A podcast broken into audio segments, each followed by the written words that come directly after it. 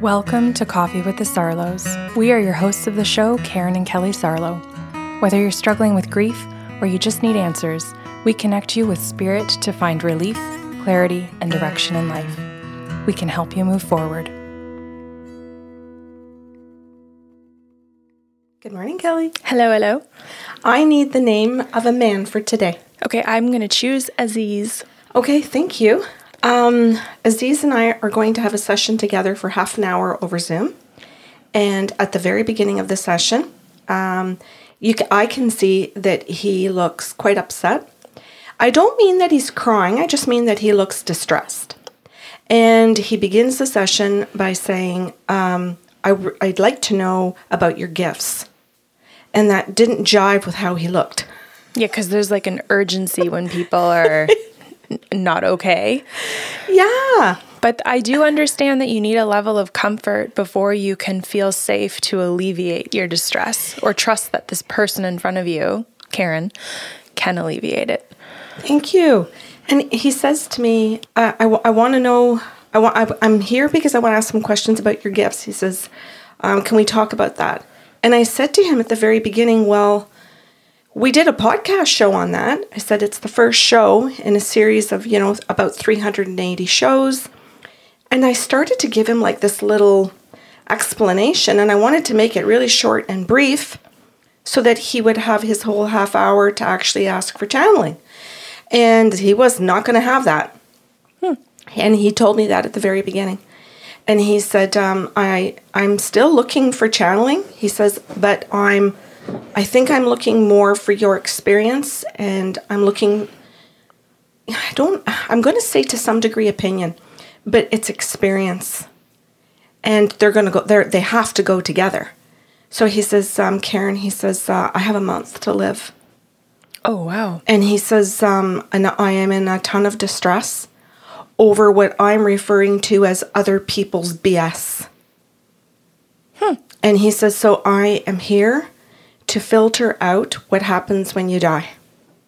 And he says, and I could think of nothing better than to talk to somebody who's been talking to dead people for 6 decades.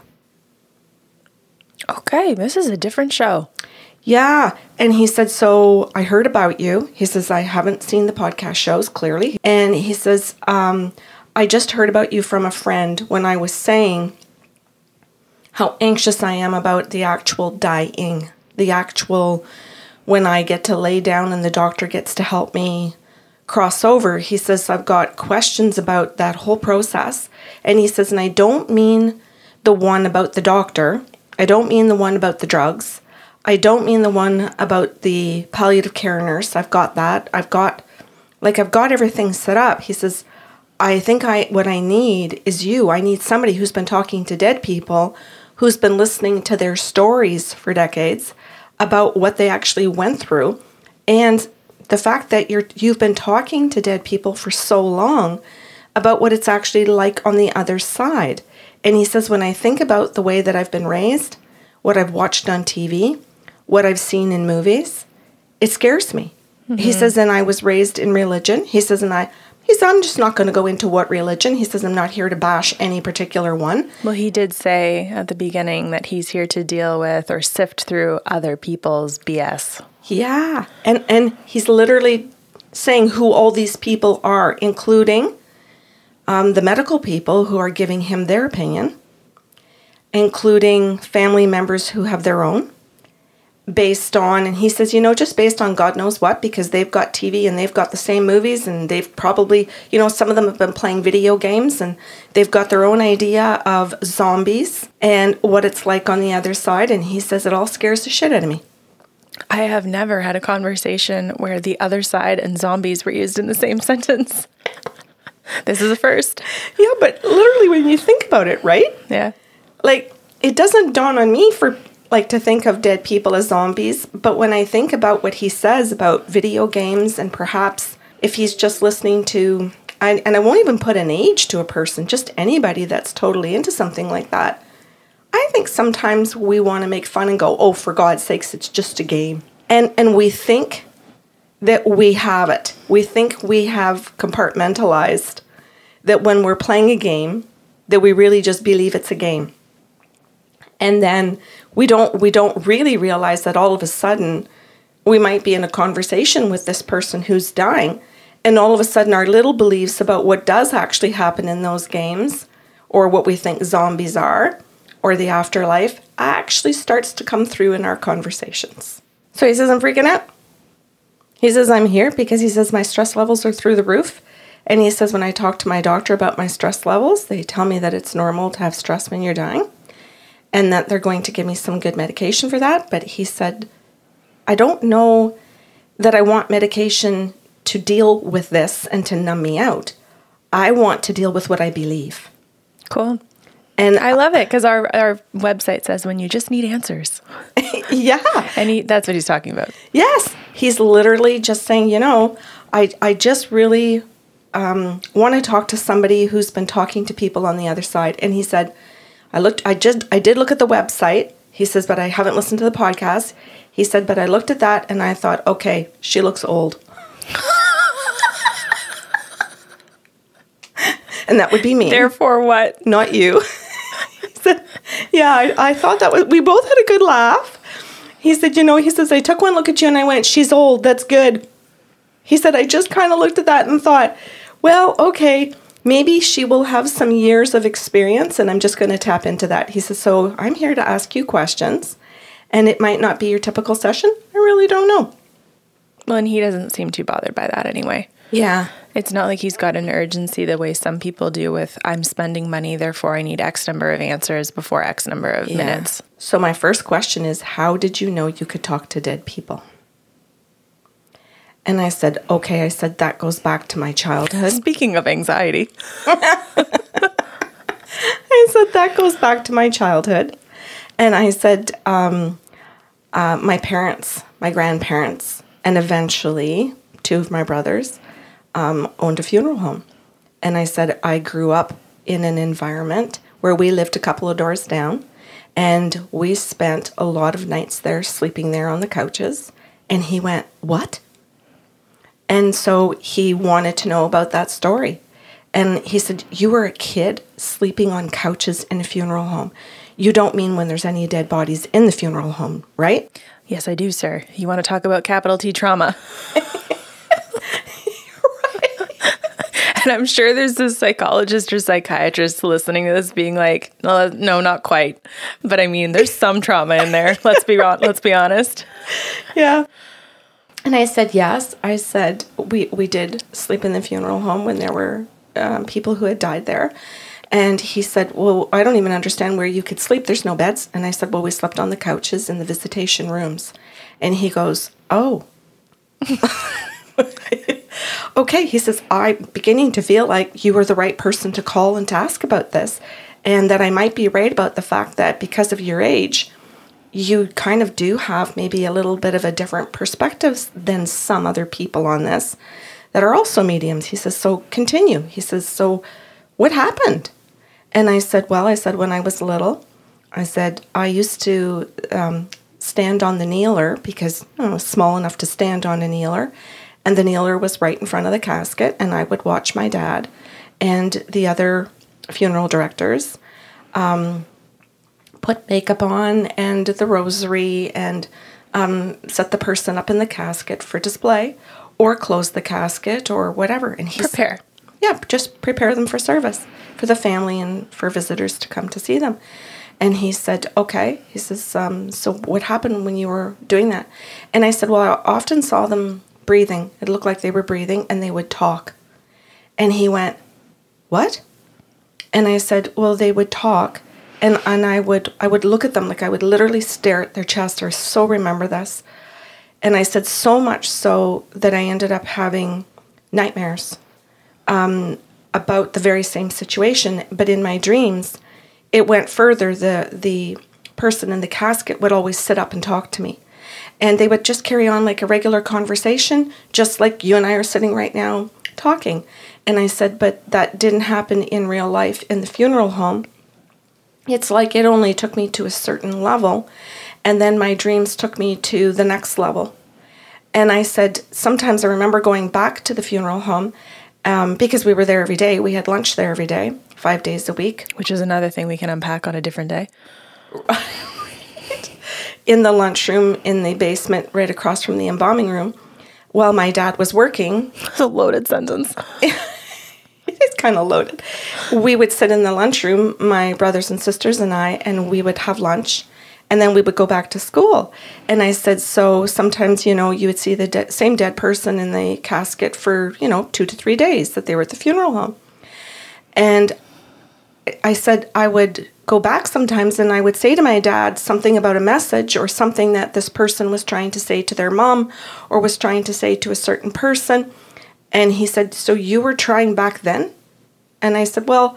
to speak on their behalf. Yeah, to speak on their behalf. And I thanks, Kelly. That's a good way to word that. And I said, but I really didn't understand that. And I wouldn't have called myself a medium. I just really thought I was supposed to give a message. I was supposed to say something. And my dad told me that dead people couldn't talk. Can I pause for a second here? Yeah. And you can correct me if I'm wrong. I also want to say, just to explain it in a different way, it's like any kid overhearing a conversation or just being a part of a conversation where if that third party, meaning the dead person, is talking to you, and it's very real for you, right? Yeah. In the sensory experience, you're turning to the other third person in the room, which is your father at that point, and saying... you know, I want to verify. This person just said this. Is that true, Dad? Or, you know, this person just said that. Did you know that, Dad? So you're turning to the other person, the human, the alive individual, for affirmations of the just simple information you're getting from a conversation. You don't know their messages or channeling. Mm-hmm. It feels like a conversation, yes? Yeah, absolutely. So my dad would just say that you can't do that. And so he asked me, Aziz said to me, did you feel like you were crazy? And I said, no, I don't remember the feeling being crazy. I remember thinking, or if you want to call it feeling it as well, I thought I was bad. I thought it was something that if I wasn't pleasing my dad, that I was actually just being bad. And, you know, maybe that speaks to the way I was being raised or brought up, like, and I don't just mean with parents. When I say raised, I mean in society, in schools. I don't mean just, oh my goodness, that it was just two parents that were raising me to be a good or a bad girl. It's far bigger than that. But I do remember just thinking that I was bad. So, you know, I tried it with other people. I remember trying it with the other funeral directors. And one in particular who felt like my second dad because we saw him 5 days a week. And then for me, when I turned around grade 7 or 8, when I started working at the funeral home for my parents on evenings, or pardon me, weekends, and then in grade 9 on the evenings and weekends, you just had such a rapport with all of the staff. So I just remembered trying to reach out and ask different questions, but always being told the very same thing that my dad was telling me, that you can't do that. So he just said, oh, so what happened? And I said, well, I do remember trying to stop doing it in high school, but it was really hard because I was there pretty much 7 days a week. So you don't share the experiences. You don't talk about them. So people probably think that it just stopped and that it just went away. But you just don't share it. Mm-hmm. And so the dreams about being able to speak to dead people went on all through high school, but they presented as nightmares. Because again, you're not getting any answers or a resolution or a process or a calmness to it. Yeah, you're just getting flooded with information. Yes, and it's overwhelming. And then he said, okay, he says, so then what happened later in life that all of a sudden you were aware that you could talk to dead people again? Like, what happened? And I said, I do remember having a shift in my beliefs because I saw John Edward on TV. And he was the first person that was like, oh, this is normal. And he talked about how he grew up in a family where his grandmother did it too and taught him how. And I remembered being really angry that he had a family system and people around him that didn't shame him or make him feel like he was a bad person. And I thought for the very first time, and I remember that at that point, I was in my 30s, I remembered thinking for the first time, maybe I'm not a bad person. And that there are other people that do this, and this guy's on TV, and they're actually making it look like it's really fun and it's really interesting, and people believe him. They don't think he's a liar. And then I had friends that were doing the same thing, and then you came along and opened your gifts and were doing the same thing.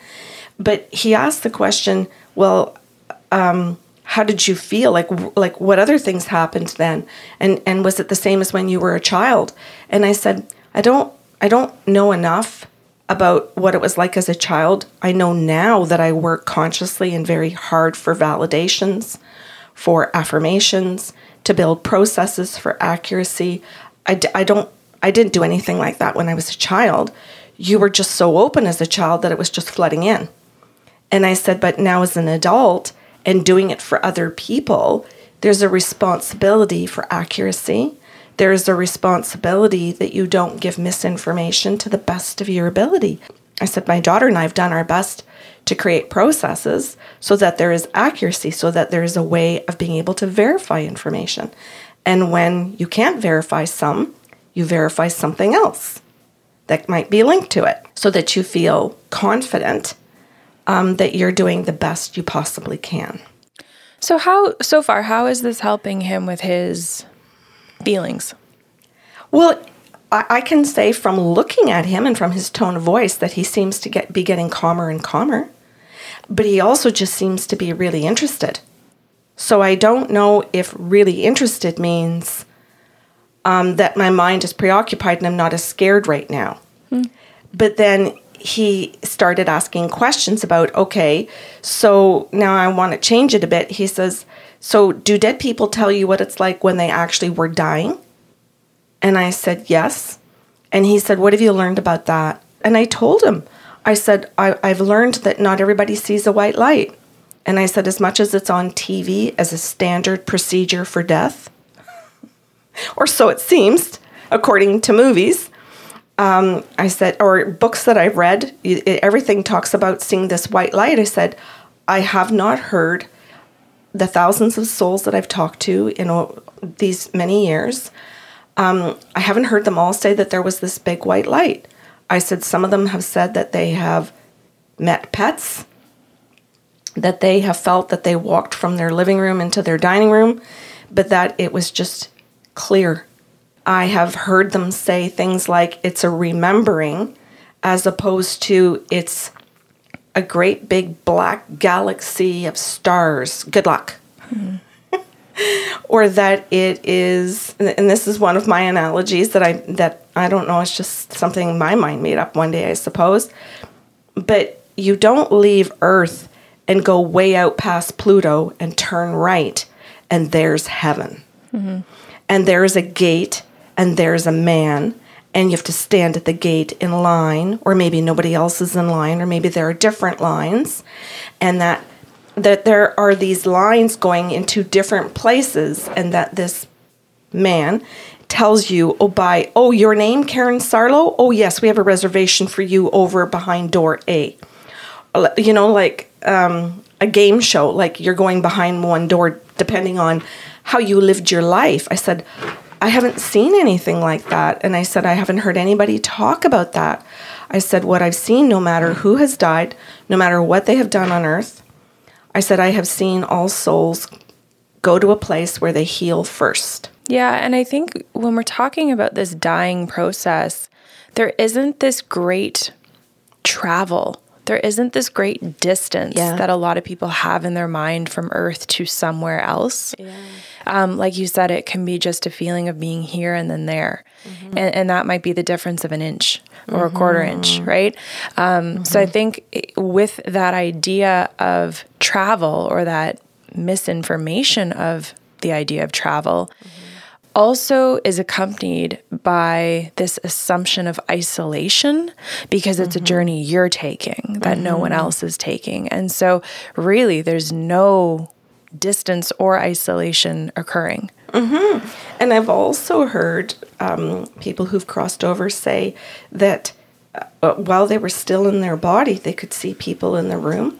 They could see their family and friends. That's one of the things you and I do very regularly, is confirm who's present in the room, sometimes things that are being said, and that while they're doing their transition in consciousness, they have the ability to be in multiple places of consciousness, mm-hmm. and that consciousness is no longer just in one location. Well, and again, fostering or I'll say colluding in a good way, the idea that there's no separateness. Mm-hmm. Yeah, and I said to him too, it's on such a deep cellular level that your cells just change vibration. And I said, but I happen to love quantum physics, and I happen to love studying what the Plancks do and what cells do and how consciousness is in the cells and the vibration and the energy healing. And I said, like, I could talk to you about that, Aziz, for days. I said, because of my background in different energy healing modalities that blend in with all of these gifts of medium and intuitive and psychic and all of this kind of stuff. And I said, to me, that's fascinating, because your energy then can be in multiple places. And I said, but one of the things that I've discovered, and the beauty of that, is that there is a remembering. It isn't a brand new place you're going to that you've never been before, where you're lost or where you don't know where to go or where to sit. I said, like getting into a new city and you're trying to drive around and you have no map.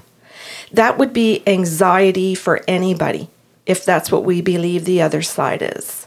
A new place we've never been before, and we're not certain if there's going to be anybody there to help us or show us where do we go to the washroom. Because we're still human. We're still trying to figure out, okay, yeah, I won't have a body, but what will I have? And I said, I've heard some people who've crossed over who've said that they felt that they went from one body into another form, into another body form.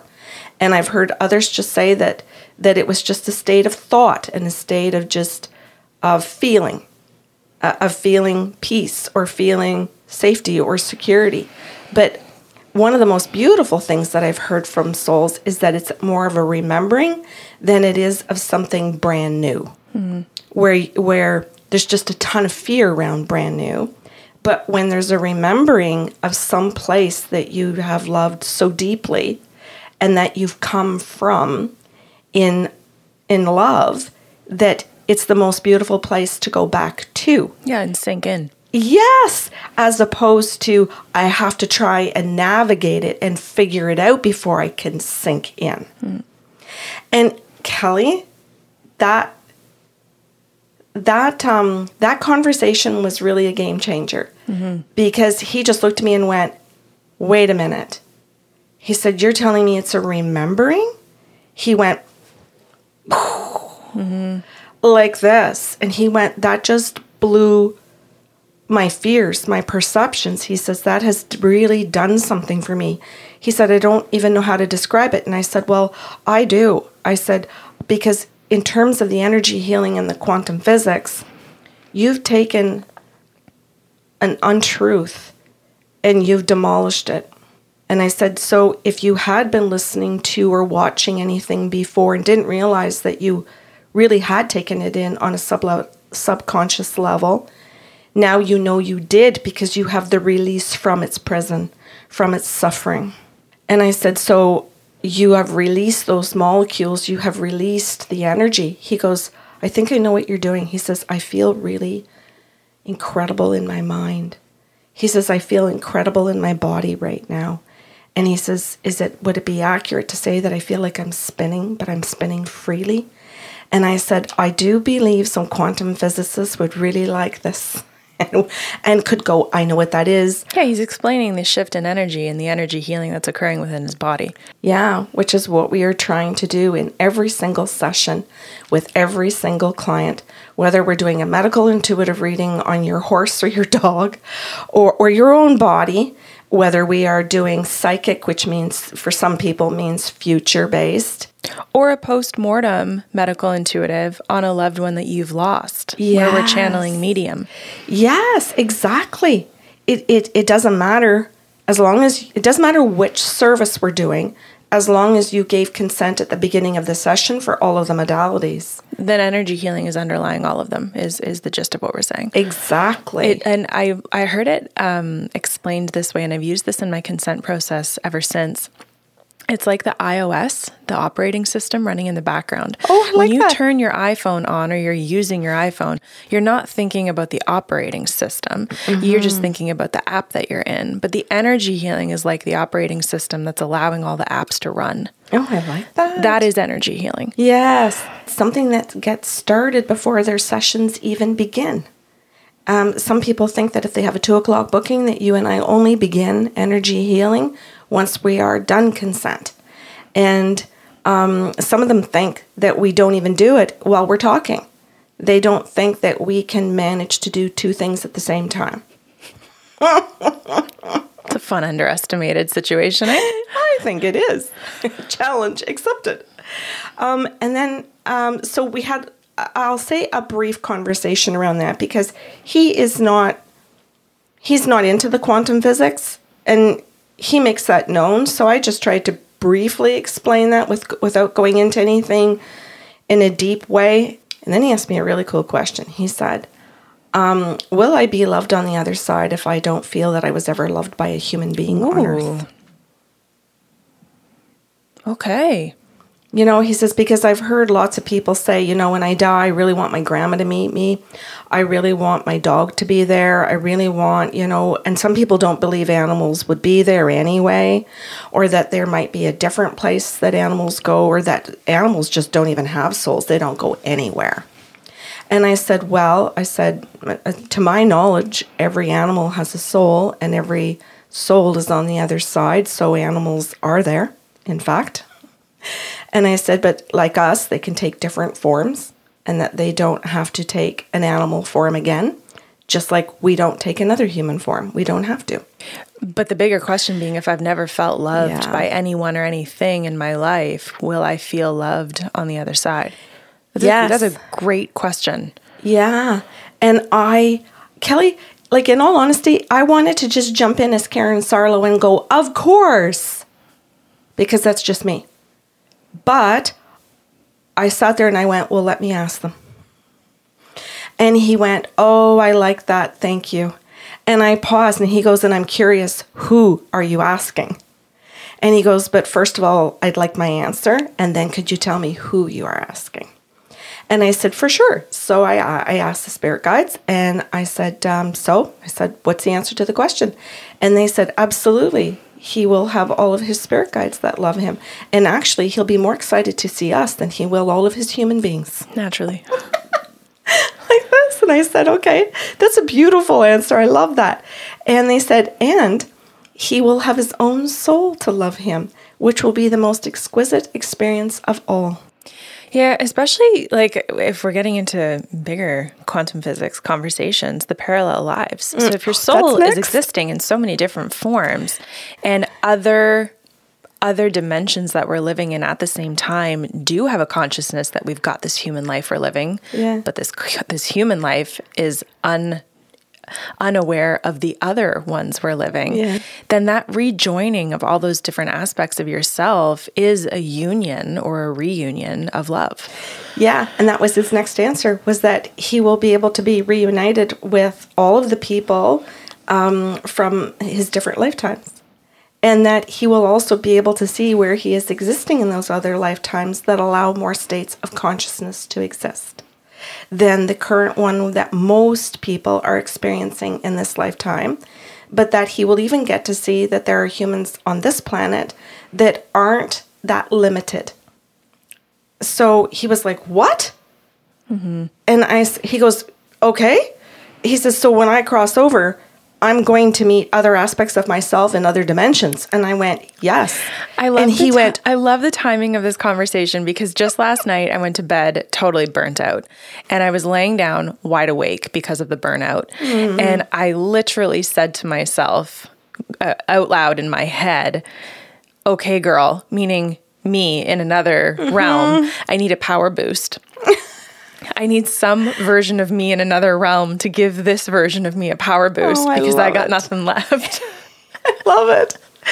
So we had a short little conversation around the fact that there are all these different experiences that our soul is participating in and that this experience on earth is one of those, but that when you cross over, there is the beauty of being, as you said, Kelly, of being reunited. And that's why you're not lost. Mm-hmm. That is why there's no reason for anybody to fear what you're going to when you cross over, no matter what you've done on earth. And I know that there will always be people that will be super angry when they hear something like that and say, but what about the murderers? What about the people that are terrible human beings? To my understanding, when we all cross over, we all go through healing. And personally, I'm happy to hear that. Mm-hmm. I don't want to ever think that even myself or someone that I love in any of their lifetimes could possibly be so stuck. There's no coming back from it. Yeah. I think that's one of the greatest sufferings we experience as humans, period. Yeah. Why would we want to perpetuate that experience after death?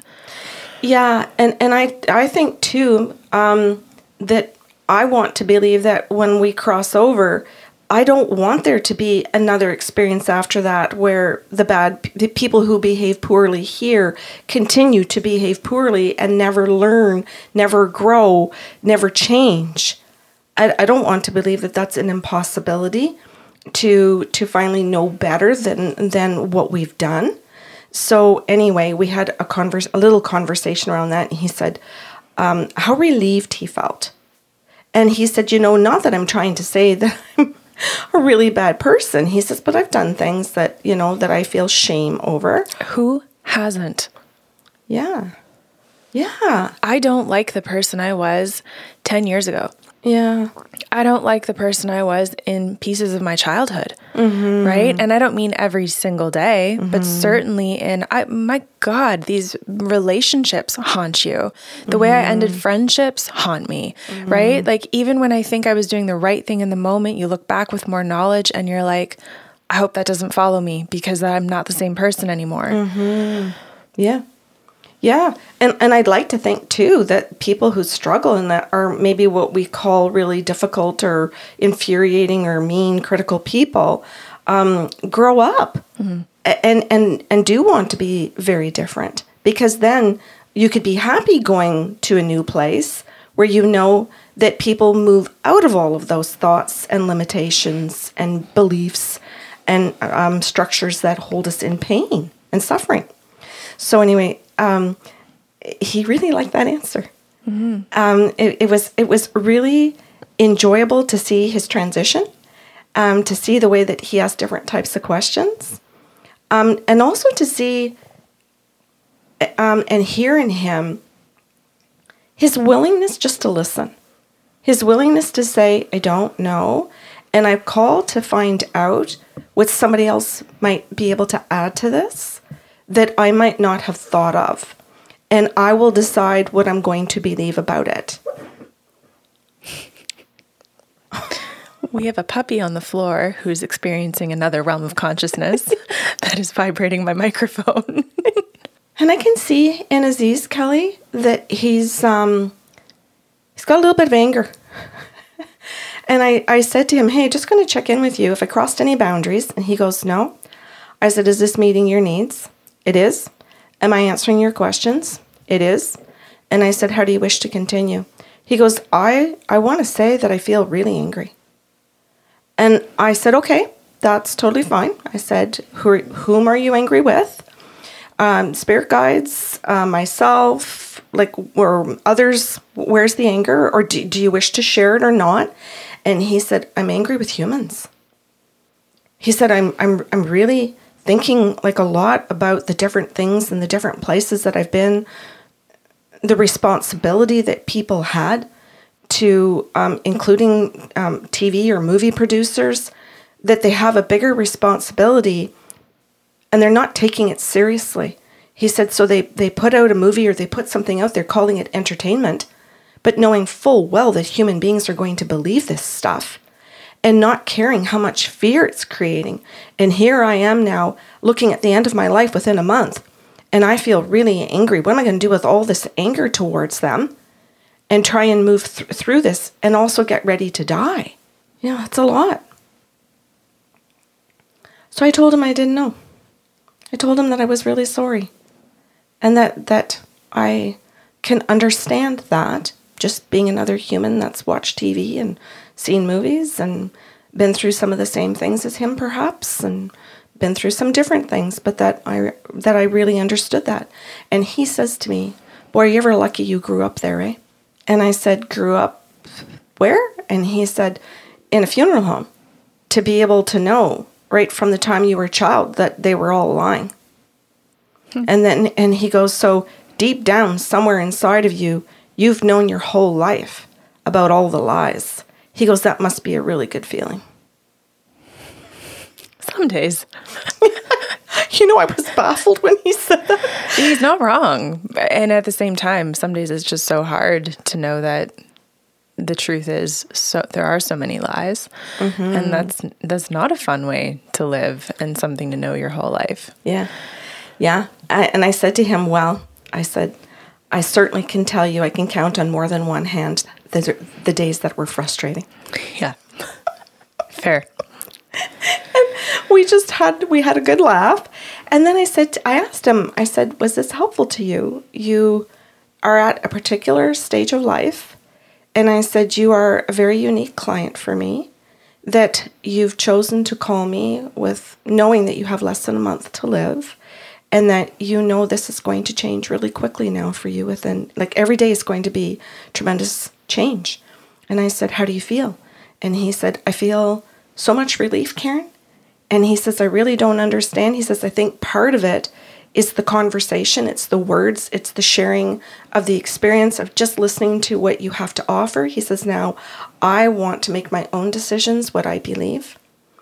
I want to know that you've told me these things, but I'm going to listen to it and go, do I accept it or not?" Nice.